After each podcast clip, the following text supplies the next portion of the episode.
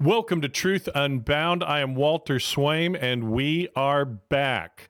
Uh, just to uh, fill you in on a personal note, the reason of the delay, I did post this on YouTube as a uh, written post, but um, we've had a little bit more happen since then. Here, here's what I mean by this: is uh, about uh, a little over a week and a half or so ago, uh, my father-in-law passed away, and it was a very difficult time for our family. And so uh, they live at a distance away from us. So we were traveling back and forth a lot.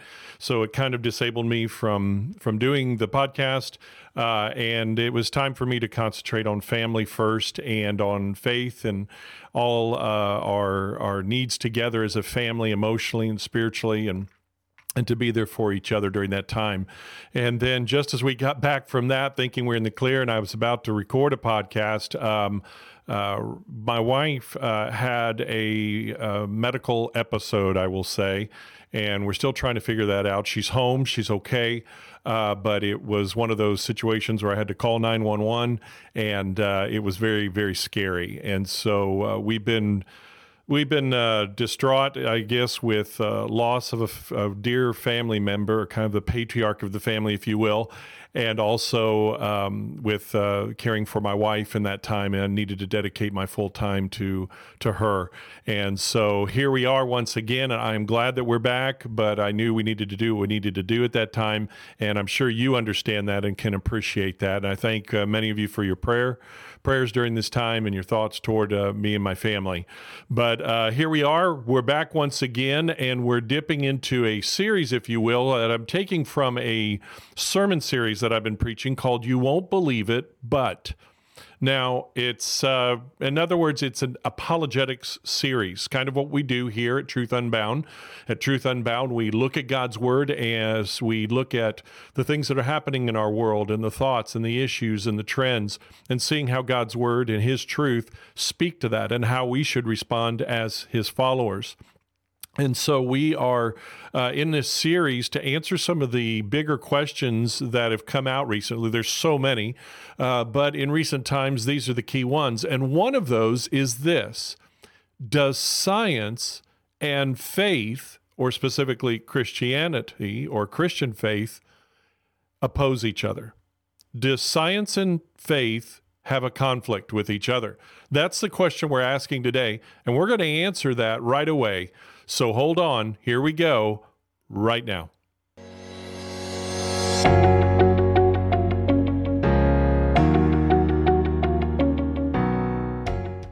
All right, here we are. And with today's question is does science and faith or specifically Christian faith are they in conflict with each other? Do they oppose each other? Does science and faith have a conflict?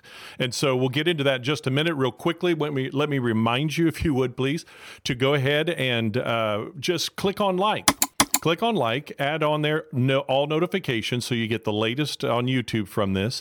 And then if you're listening to this audio edition uh, in Podbean or your favorite uh, podcast app, then you could click on follow and follow the pod- podcast.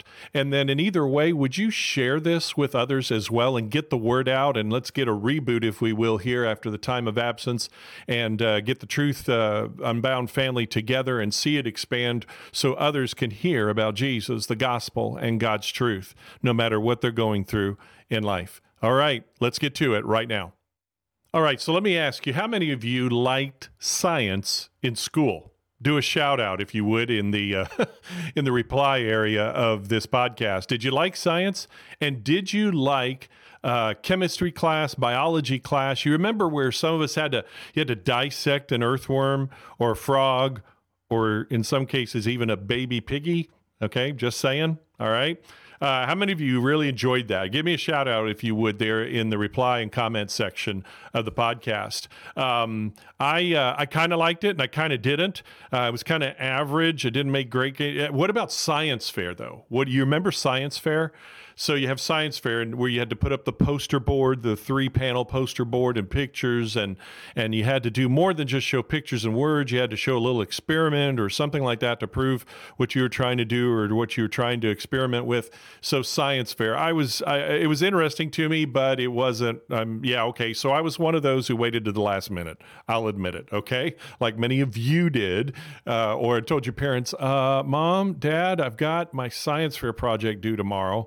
And then everybody scrambles to whatever store to get the supplies to do whatever idea you just came up with at the last minute. So, anyway, so science fair and science. And so, give me a shout out as well in the reply comment section of the podcast, uh, telling us what science fair project you did and how it came out. All right. Well, here's the theory. Uh, the statement, the declarative statement that is made often today, and that is that science has disproven God and the Bible. And especially if you believe in science, then there's no way you can believe in God. You must have, become an atheist or at best an agnostic. You can have be a Christian and understand those things and believe in creationism and all those things and be a scientist as well. Many a believer, many a young believer has gone off to college or to university and come back within the first semester, if not the first year, having very big doubts about their faith, God, and the Bible um, and that uh, Christianity hates science, and and then they they end up turning against or become atheist or agnostic or indifferent, and are no longer plugged in with their faith anymore. I myself, I like science a lot. I'm a fan. I mean, let's look at it. Science has made life way easier for us through the years. For instance, think of the many chemicals alone we use daily for cleaning, for fuel, uh, for even in medical science, uh, medications, um, methods that bring healing using certain types of chemicals, all these things. What about the machines we use on a daily basis? Our computers, our laptops, our phones, planes, trains, and automobiles, uh, the dishwasher, Call of Duty, lightsabers. I'm a fan, all right? And I think we all are to some degree or another because science has done so much for us. It's produced so many good things that we use every day. And using the resources uh, God has given us in, uh, in, in our world, in the world that He's given to us to take care of and to be stewards of. So, why the problem today of this conflict that's been, I think, conjured up between science and faith? To today, a lot of it, though, really comes into conflict because many believers have reservations about the idea of global warming, or they switched it to climate change, which was a marketing ploy. Uh, but anyway, moving ahead, the COVID vaccine. If you had a religious exemption, there are still battles going on today in the courts for those who are put down religious. They have sincerely held uh, religious beliefs to keep them from take partaking of the vaccine, and uh, that's being rejected roundly. And a lot of those are Christians. And of course, the mother of all conflicts, if you will, between science and faith is evolution. Evolution is ism uh, versus creationism. So many, especially in this area of evolution, many scientists uh, will um, malign other scientists for doubting evolution, even controlling the career success of other up and coming scientists because they don't necessarily hold to an evolutionary mindset. And so they suppress their success, if you will. Um, and along the way, they're saying that faith has been disproven uh, by science, that Christianity itself and creationism have been disproven soundly by scientific evidence and proof. But remember this one thing always, and we'll come back to this again science doesn't say anything. You hear that a lot. Well, science says we're just going with the science. We heard that so much during the COVID outbreak for between 2020 and 2021. Science says, well, science doesn't say anything. Scientists do. And scientists are subject to the same biases that the rest of us are. But let's move ahead. For instance, in a 2010 interview with Diane Sawyer, physicist Stephen Hawking, replying to this question, is it possible to bring religion and science together? Um, this is what he said, and we'll put in the, the, the links to any of these quotations that we bring today from these uh, these different scientists. He said this: there is a fundamental difference between religion, which is based on authority, and science, which is based on observation and reason. Science will win because it works. Well known evolutionary biologist and atheist Richard Dawkins wrote this in the 1976 book, The Selfish Gene. Faith cannot move mountains, though generations of children are solemnly told the contrary and believe it. But it is capable of driving people to such dangerous folly that faith seems to me to qualify as a kind of mental illness. He also said this in a lecture in 1992 in Edinburgh Faith is the great cop out, the great excuse to evade the need to think and evaluate evidence. Faith is the belief in spite of, even perhaps because of, the lack of evidence. And the latest salvo of atheist attacks on Christianity assumes that, uh, well, that faith is blind. Richard Dawkins, again, for instance, wrote this Faith is an evil precisely because it requires no justification and brooks no argument. The late uh, atheist Christian uh, Christopher Hitchens wrote this Faith is the surrender of the mind, it's the surrender of reason, it's the surrender of the only thing that makes us different from other mammals.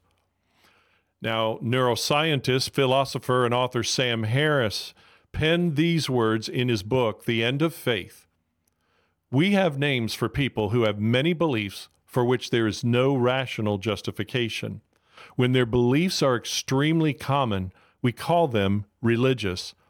Otherwise, they are likely to be called mad, psychotic, or delusional. And then he continues later saying, Clearly, there is sanity in numbers. And yet, it is merely an accident of history that it is considered normal in our society to believe that the creator of the universe can hear your thoughts, while it is demonstrative of mental Ill- illness to believe that he is communicating with you by having the rain tap in Morse code on your bedroom window. And so, while religious people are not generally mad, their core beliefs absolutely are. So there you have it from the, from some of the leading scientists and philosophers that are atheists, outright and boldly so and proudly so, and are showing how faith and Christianity specifically and religion in general have no use in the science lab. So let's ask the big question again Is Christianity really against scientific research and study? Does Christianity deny science itself? Well, let's step back and understand what the two types of science are. There's observational science, which uses repeatable testing to discover what is true about something. Historical science is the other type of science, and it looks at the relics from the past and makes assumptions of what was true of things back then, even though we weren't there to witness what happened. But again, observational science is not bad. For instance, think of the crime CSI, crime scene investigators. They use the evidence after a crime's been committed and draw conclusions as to what possibly happened. And then lawyers try to convince everyone what their conclusions are, uh, the best answer as to what happened as well. If the if we weren't there at the time of creation, how can we disprove it? Or to be fair, prove it as well? Well, we would need a credible eyewitness from that time who would, who tells us in in written form what truly happened. Now, for us, we understand and know we have that eyewitness, and that eyewitness is God. This is what he says in the book of Romans, chapter 1, verses 18 through 20. For the wrath of God is revealed from heaven against all ungodliness and unrighteousness of men who suppress the truth in unrighteousness. Because what, what may be known of God is manifest in them, for God has shown it to them. For since the creation of the world, his invisible attributes are clearly seen, being understood by the things that are made even his eternal power and Godhead, so that they are without excuse. So, what do these verses tell us about God and creation and ourselves? Well, first, he's telling us here there is inner evidence in every human being. Even in sinful human beings, there's still that sliver of an awareness of God in some way, but we suppress it in our sinfulness. He also describes the outer evidence, creation itself. It reveals even that there is a pow- all powerful God and that we are to be connected to Him. But we not only need a wit eyewitness, we need a trustworthy eyewitness. And in the Bible, there are 40 of them over a period of 1,500 years who wrote down their eyewitness experiences. Look at the book of Genesis, first of all, in God's Word. And that book, in many points of it, especially in the creation story and shortly after, were affirmed by Jesus Christ, the Son of God Himself, Creator God Himself. He told us while his in his time here on earth, he affirmed at different points, repeating as truth, as literal truth, what happened in Genesis. So why do so many scientists in our world today reject God and creationism in particular? Well, they reject God well, because they can. And they're predisposed to do so. And that's no surprise because the Bible tells us we suppress the truth and righteousness, as we just read. It tells us that we are all sinners, that we've all sinned and come short of the glory of God, as it says in Romans 3:23. So it's no should be no surprise to us that, that that opinion is a majority opinion in our world today. But there's a second thing that is the reason why so many scientists in particular reject God and faith. For instance, it's it's revealed to us in 2 Peter chapter 3 verses 1 through 9. Peter says, "Beloved, I now write to you this second epistle and in both of which I stir up your pure minds by way of reminder, that you may be mindful of the words which were spoken before by the holy prophets." And of the commandment of us, the apostles of the Lord and Savior. Knowing this first, that scoffers will come in the last days, walking according to their own lusts, and saying, Where is the promise of his coming? Now listen to this. For since the fathers fell asleep, all things continue as they were from the beginning of creation. For this they willingly, willfully forget that by the word of God the heavens were of old, and the earth standing out of water and in the water, by which the world that then existed perished, being flooded with water. But the heavens and the earth, which are now preserved by the same word, are reserved for fire until the day of judgment and perdition of ungodly men. But, beloved, do not forget this one thing that with the Lord one day is as a thousand years, and a thousand years as one day. The Lord is not slack concerning his promise, as some count slackness, but is long suffering toward us, not willing that any should perish, but that all should come to repentance. Now, the second reason why scientists, so many do, reject God and faith is because of what it says in this second Peter chapter 3 verse 4 all things continue as they were from the beginning of creation. We would call this today uniformitarianism. In other words, everything, all the laws, natural laws, are exactly the they were as they were at the very beginning. Now, it says in the verse since creation, so that we understand this as believers, what they're talking about, uh, the the starting point. But in science, uh, the best starting point that they have is the Big Bang theory. Uh, but nevertheless, they're saying, nevertheless, uh, scient- scientists are saying and reject God because, well, everything, all natural laws are exactly the way they are since forever before. But is it true that every natural law has always worked the same way since creation? Yes and no. The reason is is that there are two events that radically changed several of the natural processes or laws.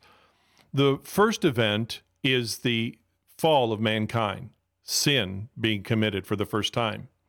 For instance, in Romans chapter 8, verses 19 through 22, it says, For the earnest expectation of the creation eagerly waits for the revealing of the sons of God. For the creation was subjected to futility, not willingly, but because of him who subjected it in hope because the creation itself also will be delivered from the bondage of corruption into the glorious liberty of the children of God. For we know that the whole creation groans and labors with birth pangs together until now.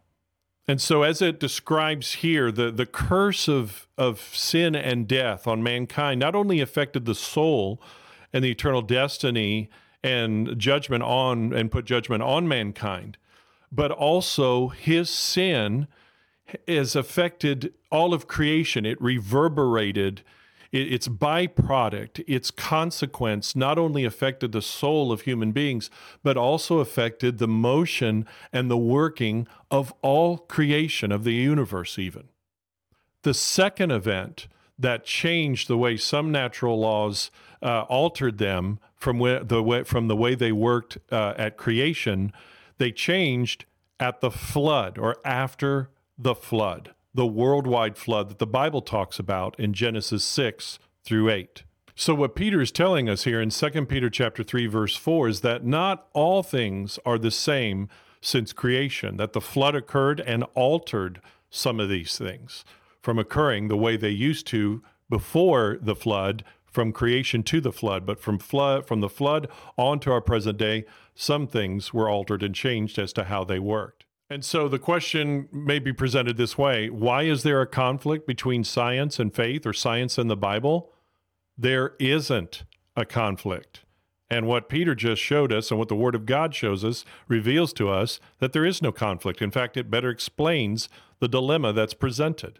You see, in reality, the conflict isn't with science and faith, it's with scientists and their presupposed belief about God. It is a conflict of two different worldviews a biblical worldview or a worldly worldview. Now, modern science began with and was shaped by Christian creationists such as Isaac Newton, Copernicus, Galileo, Kepler, the astronomer and mathematician, Francis Bacon, who invented the scientific method, George Washington Carver, the agricultural scientist, Samuel Morse, who invented the telegraph and the Morse code, Louis Pasteur, the chemist, the pasteurization process, and even Wilbur and Orville Wright, who did the first powered flight. Faith in God drove these men to study and explore God's glory, which is found in His creation. And even here in our local town in Houston, at Rice University, well known, renowned, world renowned chemist and nanotechnologist Dr. James M. Tour wrote this in one of his documents in 2019. And again, we'll give you the link to this. Based upon my faith in the biblical text, I do believe, yes, faith and belief go beyond scientific evidence for this scientist, that God created the heavens and the earth and all that dwell therein, including a man named Adam and a woman named Eve as a scientist and a Christian, Messianic Jew, I am unsure of many things in both science and faith, but my many questions are not fundamental to my salvation. Salvation is based upon the finished work of Jesus Christ, Yeshua the Messiah, my confession in Him as Savior, and my belief in His physical resurrection from the dead. Indeed, the physical resurrection is an atypical example where God works beyond the normally observed physical laws of science in order to accomplish his purposes. Therefore, it's called a miracle. And thanks be to God for his indescribable gift. Amen to that, Dr. Tour. And you know, there are many like him, not only in our country, but across this world that believe in Jesus, that have faith in God, and believe that he created the world. You see, there is no conflict between science and the Bible. In fact, science is the study of God's glory and his handiwork. Let me ask you do you know Jesus Christ, your Creator, as Lord and Savior? The Bible tells us that we're separated from God because of our sin, because of our wrongdoing, but that Jesus Christ, God Himself, came, became a human being born of a virgin, lived a sinless life, took your punishment and your sin on the cross upon himself, and then rose literally from the dead so that you and I could be free and forgiven from our sin and could have eternal life in heaven with God. Would you receive his gift today? You may ask, well, how do I do that? Well, the Bible says, whoever calls on the name of the Lord shall be saved. So call on him. Simply tell him, Jesus, I, I fall before you. I'm a sinner. I get it. You died for me. You rose again from the dead for me. And I believe in you and what you did for me. Come into my life. Save me. I'm yours. I follow you. And my trust is in you from now on. Would you do that today? And if you do, let us know. And we may be able to help you in some way to go forward in your faith, take the next steps, and find a good Bible teaching church. Well, thank you again for listening. I hope this has helped in some way. It's a huge subject, could take hours to talk about uh, and to put together, but we wanted to put this together in a short form and just to be of help to help you discern this. Maybe you're going into a college, a university class, or you're going into a course at work where these things uh, will be questioned. And so you're looking for solid answers and responses. Well, this is it. So I hope we've helped a little bit. Again, hit click on like. Make sure to follow the podcast and share it with everyone you can. And remember to follow Jesus because when you follow him, you'll always follow the truth.